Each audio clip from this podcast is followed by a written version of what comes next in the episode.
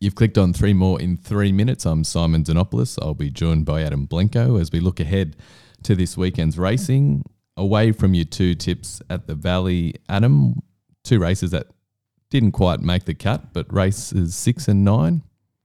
Yeah, I thought that I thought it was an interesting enough card, even though it's a an ordinary card, if that makes sense. We've got feature racing next Wednesday at Caulfield, so Sandown Flemington in, in the couple of days leading up. So it's a you know there are no stars engaged, but um I thought there was interesting betting almost right through the, the day. So yeah, there were there were a couple away from the the two that I've thrown up for the Melbourne Mail. One of those was Sharp Response, who ran really well. I think first up behind Clemenceau for for Julius Sandu, who's a bit of a stable to find. He un- unleashed a good two year old out of Overreach last week. You would have seen seen it win and, and impress a little bit down the, the straight there at Flemington. And, and Sharp Response was no, I'd go as far as, as terrific first up, and I think better suited here. And yeah, as I said, I think he's a bit of a stable to, to find Julius Sandu. He's outperforming the market as, as, a stable he does, and he's outperforming the market with Beau Mertens as well, who, as you know, has always been one of your boys, one of my boys down there in Melbourne. So um, yeah, I think they they link up with a nice chance there.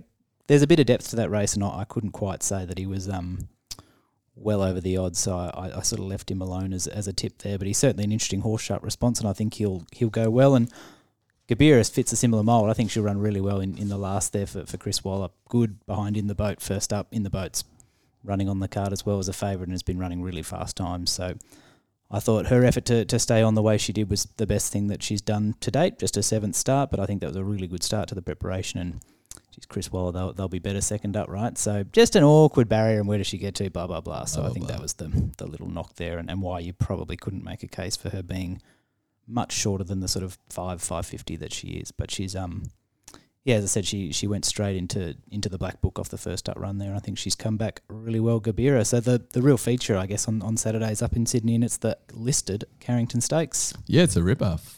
Full field, well, fourteen in a feature in Sydney. That's a full field to me, and not an easy race to dissect. I think you've got a few coming through uh, the Christmas Classic at Canterbury, which I'm not overly sold on the form, but then through the cracks was very good there.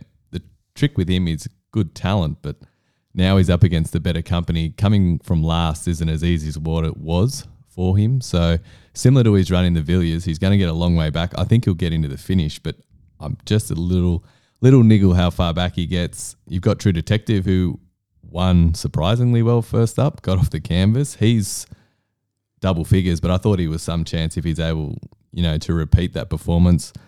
Holyfield, if he's able to back up that run from the Gold Coast, has to be a chance. I think Prime Candidate's one that's hard in the market. I'd be happy to to take it on. And then Purple Sector, really good in two runs back this time in. The reports from the stable at the beginning of this prep, they got his feet right. They were happy with him. He's shown that at the track. My only niggle is back to 1400. I'm not sure he wants that, but Hugh Bowman back aboard and he lands the 1 1. So has to win something, doesn't he? He's going too well not to. And he should get every chance from that draw. So I think it's a really competitive uh, Carrington Stakes, and we're looking at a good track.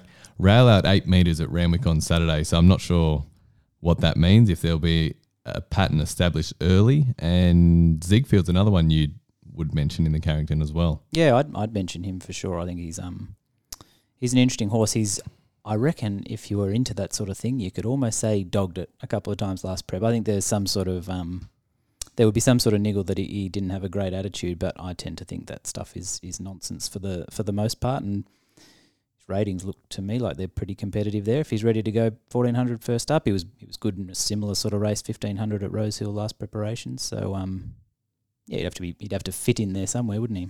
Yeah, I don't think we've helped you find the winner in this race, but hopefully, uh, if you go wide in the quarter, you can jag it. And all the best on Saturday. Cheers.